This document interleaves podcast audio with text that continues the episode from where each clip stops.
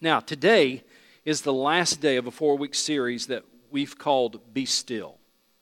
Remember in the very first series, week one, we looked at Psalm 46:10 that says, Be still and know that I am God. And in that, that message, we talked about God's presence, that sometimes we need to be reminded of God's presence in the midst of anxious times. And then in weeks two and three, we looked at Exodus chapter 14. And in verse 14, it says, The Lord will fight for you. You need only to be still. And we talked in that message about God's protection. There are times when we all need God's protection. We need to be reminded that God's going to fight this battle for you. You just need to be still. That was weeks two and three. Today, we're going to be looking at another be still passage, and today we'll be focusing on God's power. Now, this be still passage is different from the other ones that we've looked at. In Psalm 46 10, God spoke to his people and he told his people, Be still. In Exodus 14 14, Moses spoke on behalf of God and he spoke to God's people and he told them to be still. But in our text today, in Mark chapter 4, Jesus doesn't speak to anybody in particular. In fact, he speaks to the storm, and he tells the storm to be still. Now, if you don't think that's relevant, you may not you must not be in a storm. I mean, would you like it for, for the Lord Jesus to speak to the storm you're living in, the storm you're going through, and speak to that storm and say, Be still? That's what we're talking about today. Really, what we're talking about today, we're looking at the tension between faith and fear. There is this constant tension if you're a follower of Jesus. There is this constant, ten, this constant tension between what you believe, what you have claimed by faith, and what you are experiencing in life. This tension between faith and fear. And I can tell you from personal experience, and I can tell you for, uh, from experience as a, as a pastor for 31 years, this tension between faith and fear can be exhausting. Exhausting spiritually, exhausting physically, exhausting emotionally. Because you know what you believe, you know what you're hanging on to, but then you also know what you're going through. And what you're going through sometimes causes there to be a pull against your faith. You see, the biggest enemy to your faith is fear. When the doctor says you're fired, um, the doctor says you have cancer, when the boss says you're fired, when, when the spouse says it's over, when the bank says we're going to foreclose. Watch, watch, look up here. Fear starts pulling against our faith. And that tension is real and that tension is ongoing. And we wonder sometimes why doesn't God do anything? Does God even care about what I'm going through? I want to tell you something. If you know that tension, if you're living in that tension, I want you to know something. You're in good company because the first followers of Jesus felt that tension too. Let's look today in Mark chapter 4, verse 35. And, and rather than read the text, I'm going to walk through it verse by verse and then make some applications at the end. Uh, first of all, let me state that you can learn a lot about a text when you're studying your Bible. You can learn a lot about a text just by asking questions simple questions like where, when, why, those kind of questions. So that's what we're going to do today. So I'm going to start with the when question. When did this occur? This this thing we're going to be reading about. Let's look at verse 35. There are two when references I want you to notice in verse 35. That day, when evening came, he said to his disciples, Let's go over to the other side. Now, there are two when references there. The first one is that day. And if you had the time to go back to chapter 4, verse 1, you'd find out that throughout chapter 4, that he had spent a, a, lot of time preaching and teaching that day. It had been a very full and busy day of ministry. And the Bible seems to indicate in the book of Matthew that he had gone back to Capernaum, he had healed a lot of people. That day was a very full and very busy day. And then it says, when evening came, they decided to go to the other side. Just note right now that what we're about to read occurred at night. We'll look at the significance of that later, but just want you to file that away. It's talking about when it occurred at night. Remember that. Now, another question is where? Verse 35. That day when evening came, he said to his disciples, Let's go to the other side. And if we're looking at the question where, we would say the other side of what? Again, if you go back to chapter 4, verse 1, you find out that they're on the edge of the, of the Sea of Galilee. The Bible calls it, chapter 4, verse 1, a lake. And they're on the edge of that lake, or the Sea of Galilee. And that lake, that Sea of Galilee, is 13 miles long, and it's about 8 miles wide at its widest point. And the disciples were there with Jesus, and he says, Let's go to the other side of the lake, and let's see what happens in verse 36. Leaving the crowd behind, they took him along just as he was in the boat. Now, I'm reading between the lines here a little bit, but it says they took him along as he was, put him in the boat. A lot of these disciples were originally fishermen. They had spent a lot of time on that lake. They had spent a lot of time in a boat. They knew how to handle a boat. And it, in my mind, it's kind of like, okay, now we're getting into our comfort zone. Come on, Jesus, we know how to do this one. You come sit down with us here. You sit right back here. We'll take care of things. Now we're getting into our comfort zone as they go out across this lake. And then we ask the what question. Verse 37. What happened as they took Jesus out across this lake? Verse 37 A furious squall came up, and the waves broke over the boat so that it was nearly swamped. Now, the Sea of Galilee is 680 feet below sea level, and it is surrounded by hills and mountains. If you ever go there, it's a beautiful, beautiful place, but it's surrounded by mountains, and the winds blow over those mountains and down across the body of water, and many times it causes violent storms, and they can come up very, very quickly. Even in today's time, that still happens. Dr. Howard Hendricks tells the story of once being over there, and he said a storm came up in a matter of 10 minutes, a very big storm just in a matter of 10 minutes. Warren Wiersbe says that when he was over there one time, he asked an Israeli tour guide, Have you ever seen a, a, a violent storm come up quickly on this lake? And the Israeli tour guide threw up his hands and said, Oh, yes, and I never ever want to go through that again. So this still happens even today. Now, in Matthew's gospel, as he describes this storm, Matthew describes it this way He says it came up without warning. In other words, get this picture the disciples are in the boat, they're in their comfort zone. They tell Jesus, You just rest, and we'll go to the other side. And all of a sudden, without warning, this violent storm erupts on the Sea of Galilee. Without warning. You know, you don't usually get advance notice when bad things are going to happen, do you? Uh, you don't usually get a card in the mail or a phone call that says, Now, next week, get ready. No, usually, most of the time, it catches a catches us off guard. Most of the time, we don't see it coming. Most of the time, we get blindsided by it. And I want you to notice how Mark describes this, this storm that kind of caught them off guard, this storm that came up all of a sudden. Mark refers to it in verse 37 as a, a furious squall. This was not your average storm. In fact, this, this was the type storm. The Greek word is, uh, has the idea, it's the same word from which we get our our word earthquake from. So this was a storm that was shaking. This was a storm that was violent. And these disciples, all of a sudden, though they had spent their life on that lake, they are terrified in this violent storm. Now, remember when this occurred?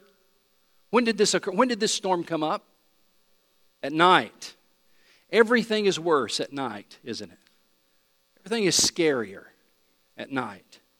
Remember when you were just a little kid and you could lay on your bed in the afternoon and take a nap and not have a problem? But at night, that's when the monsters came out. I mean, they call them nightmares. I, I don't, they don't call them daymares.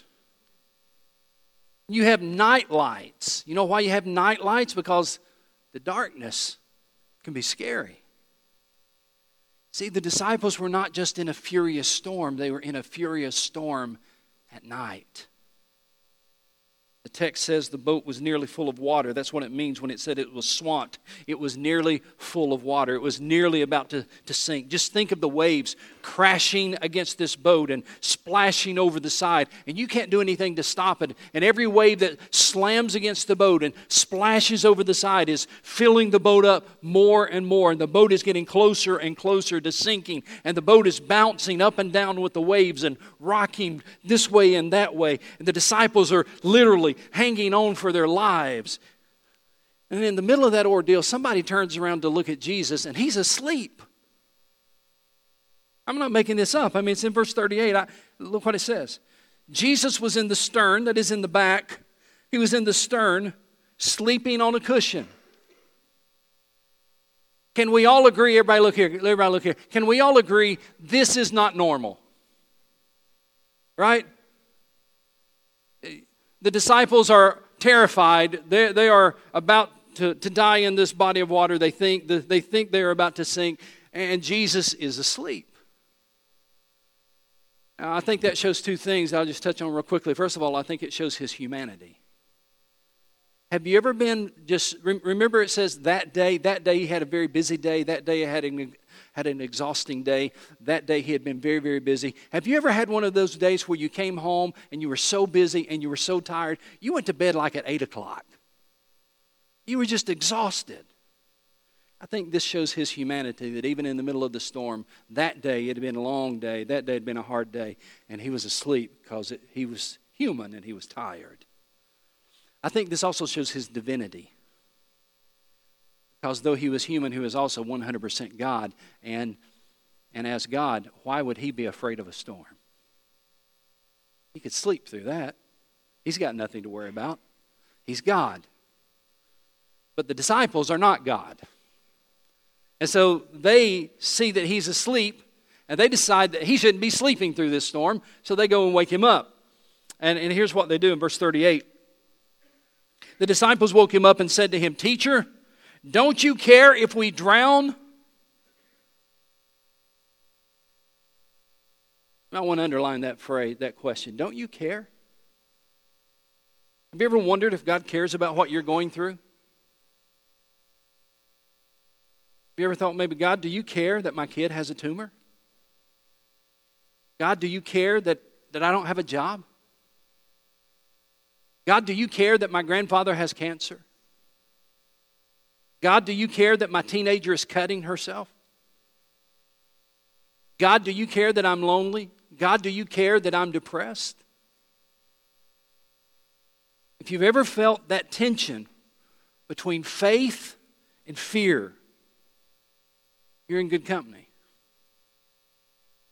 If you ever wondered, God, I know what I believe, but I'm wondering do you care? You're in good company. The very first followers of Jesus had those same thoughts, they had those same struggles. Now let's see how Jesus responded in verse 39. This is where it really gets good. In verse 39, he got up, rebuked the wind, and said to the waves, Quiet, be still. Then the wind died down and it was completely calm. Where it says the wind died down, it's completely calm. The, the Greek language there is in the aorist tense, and it, it means immediate action. It, it, there, in other words, the result was the, the result of the command was instantaneous. This was not a natural, gradual dying down of the wind. This was not a natural, gradual dying down of the storm. It was immediate calm in the midst of a furious storm. This was an absolute, unbelievable miracle. The Living Bible describes it this way it says, And the wind fell, and there was great calm. But I like the message translation even better. The message says, The wind ran out of breath, and the sea became smooth as glass. Isn't it interesting that the winds and the waves obey him immediately, but we are the ones who hesitate?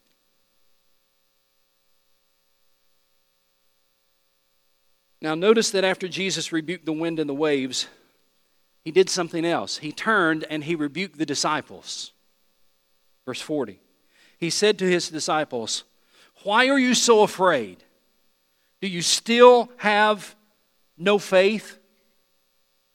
Notice that word still. Do you still have no faith. In other words, after all that we've, you've seen me do, after all that you've heard me teach, after all the time that we've spent together, after all the miracles you've seen me perform, why are you still afraid? Why is it that you still have no faith? Everybody, listen to me. You see, the greatest danger to the disciples was not the wind and the waves, the greatest danger to the disciples was the unbelief that was in their heart. As they struggled between faith and fear. Jesus wasn't concerned about the wind or the waves, he was concerned about what was going on in their heart. Now, these, don't, don't forget, these are the guys who had enough faith to leave their boats and their nets and their families to follow Jesus. These are the ones who were willing to take this tremendous step of faith and follow him and become fishermen of men. These are men who were men of great faith, and yet they find themselves in the middle of this great storm, and suddenly their fear takes over. As I looked at that, I realized that sometimes our greatest struggle is not what's happening around us, our greatest struggle is what's happening within us. That's where we struggle the most, isn't it? What's around us is scary. What happens within us? That's really where the struggle is. I've got to ask you a question. I, want, I really want you to think about this. If you were in that boat and in the middle of that violent storm, and I can't paint, paint the picture for you as bad as it was, but this storm, it was busting the boat and about to flood the boat, and you're rocking this way and that way. If you're in the middle of this violent storm, and all of a sudden Jesus says, Be still, and all of a sudden the wind runs out of breath and the water's like glass, how do you think you would respond? Would you be excited? Would you be thankful? Nope. I don't think that's the, the exact answer. I think the, the way you respond is this you'd be terrified. Again, I'm not making this up, this right here in the scripture. Look how they responded. Verse 41. They were terrified. Wait a minute. He just made the water smooth as glass. And they were terrified. I think you would have been too. Watch this. They were terrified in the storm. Now they're terrified of the one who can speak to the storm and calm it down. And you would be too. I mean, let's, let's try to put it on, on these terms. Have you ever tried to change the weather? You ever had any, any luck with that? I, we were in Boston last week. Nor'eastern came through, if you didn't hear about it, while we were up there. We had to walk 20 miles uphill both ways every time we went somewhere. And we did a lot of walking, and the, seriously, some days the wind was, at least one day I remember, it was 40 to 60 miles an hour. It was rainy most of the time, it was cold. I would love to have stood there in front of my group and said, Wind, stop blowing.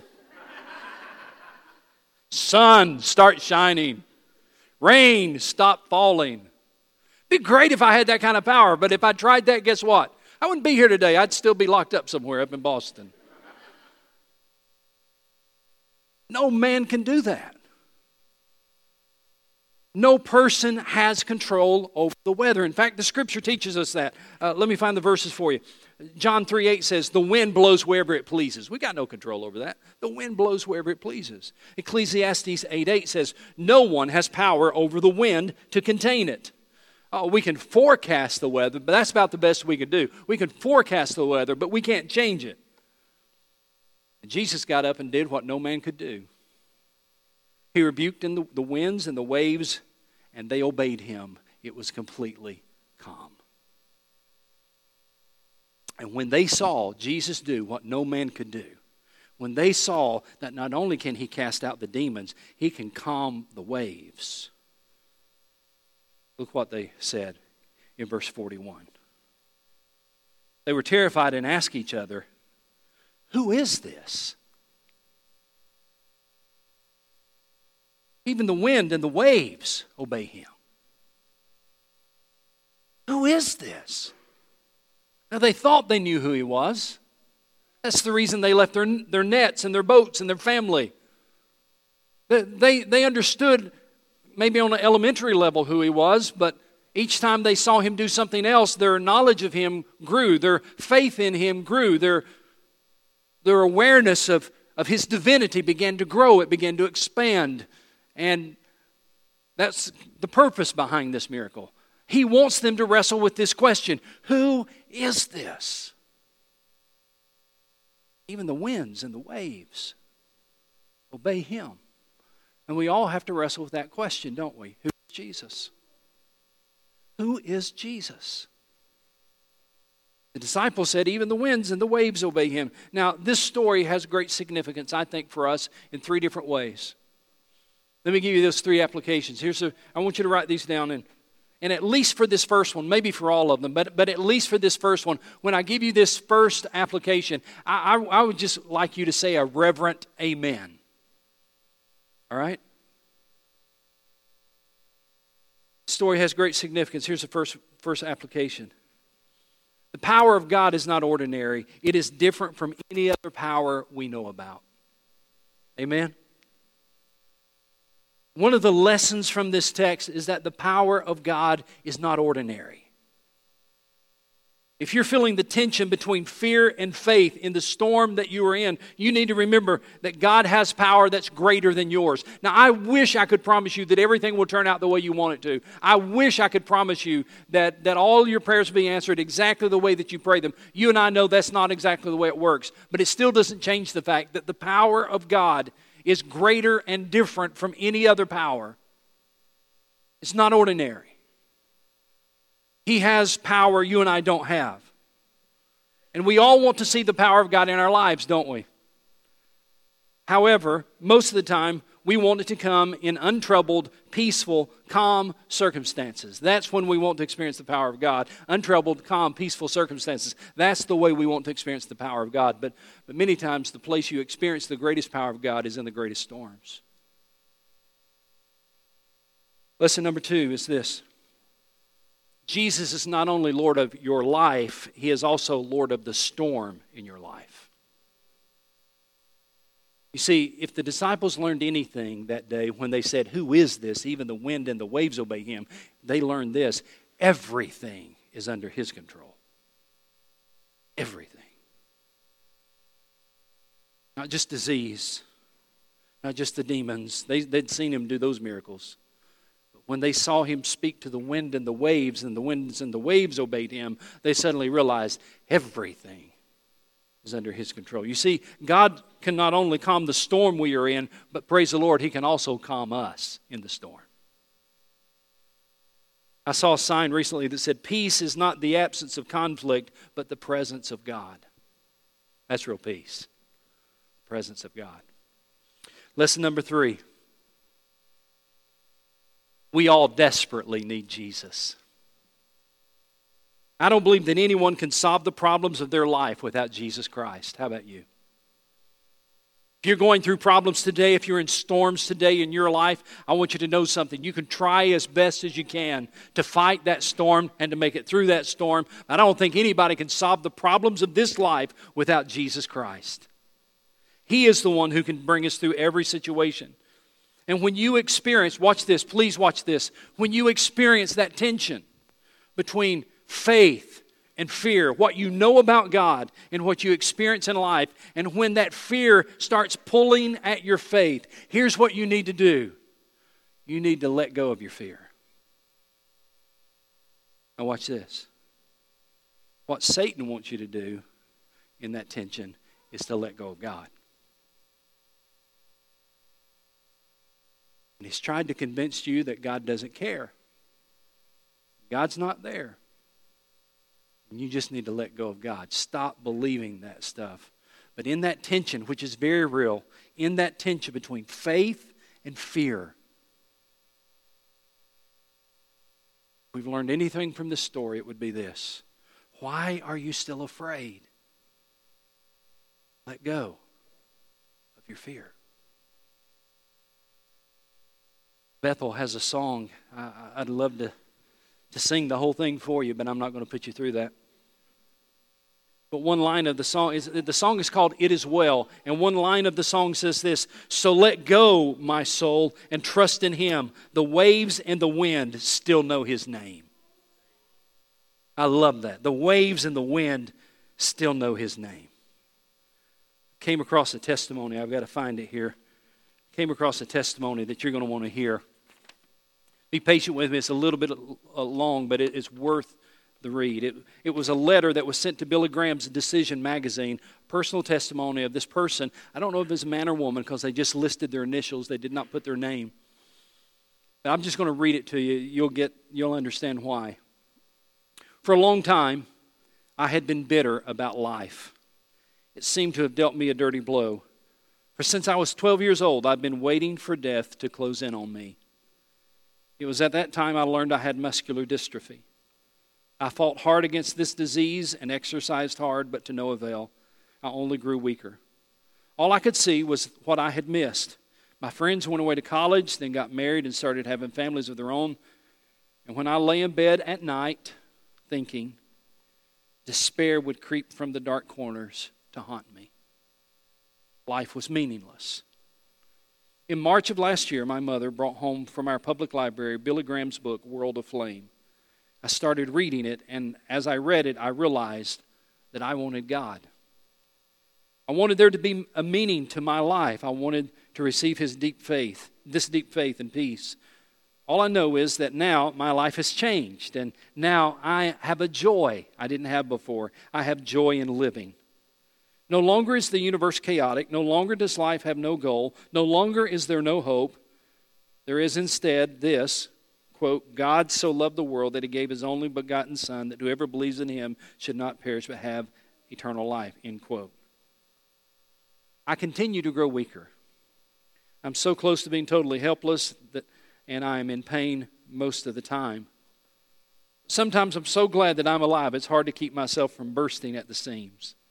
I can see for the first time the beauty all around me, and I realize how very lucky I am. Now, listen to this last sentence. Despair is such a waste of time when there is joy, and lack of faith is such a waste of time when there is God. Isn't that good? Lack of faith is such a waste of time when there is God.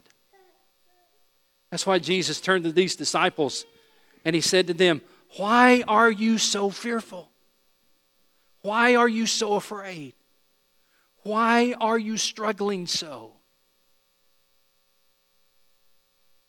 Time for you. It's time for me. It's time for us to let go of the fear and to say, God, I still trust you, and I always will. By the way, did you know that there's a similar story to this one in the Old Testament? No, not the story of Jonah. It's probably in a place that you may not even realize it, it was there. There's a similar story in the book of Psalms. Would you go to Psalm 107? Psalm 107.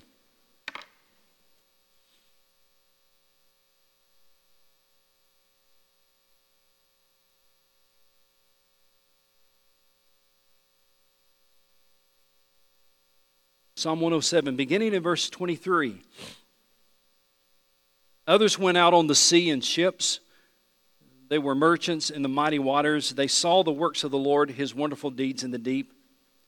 For he spoke and stirred up a tempest that lifted high the waves. They mounted up to the heavens and went down to the depths. In their peril, their courage melted away. They reeled and staggered like drunken men. They were at their wits' ends. Then they cried out to the Lord in their trouble, and He brought them out of their distress. He stilled the storm to a whisper. The waves of the sea were hushed. They were glad when it grew calm, and He guided them to their desired haven. Let them give thanks to the Lord for His unfailing love and His wonderful deeds for men. Call to your attention, verse 28. In fact, I'd like for you just to bow your heads as I read this verse to you. With your heads bowed and your eyes closed, would you listen to this verse again? Then they cried out to the Lord in their trouble, and He brought them out of their distress. He stilled the storm to a whisper. The waves of the sea were hushed. Maybe it's time for you to do what the disciples did in the days of Jesus or what the psalmist wrote about here. Maybe it's time to cry out to the Lord in your trouble and remember his unfailing love. I can't deny what you're going through or what you've been through. I, I can't explain, perhaps, the issues of the storm that you're in. But there is a power greater than ours. God has a power you and I don't have. And sometimes we need to declare our faith in Him and turn to Him and say, Lord, would you speak to this storm and tell it to be still? You did it in the Old Testament for the psalmist. Lord, you did it for the disciples in the book of Mark. Will you do it in my life? Would you speak to my storm and tell it to be still? Lord, today my faith is in you. God, I pray for folks who perhaps are struggling in that tension between fear and faith. I pray, oh God, that they'll let go of the fear, holding on to their faith, and trust you in the midst of the storm to do what they can't do. Still the storms around us. Show us your power and give us peace in the midst of the storm. I pray in Jesus' name. Amen.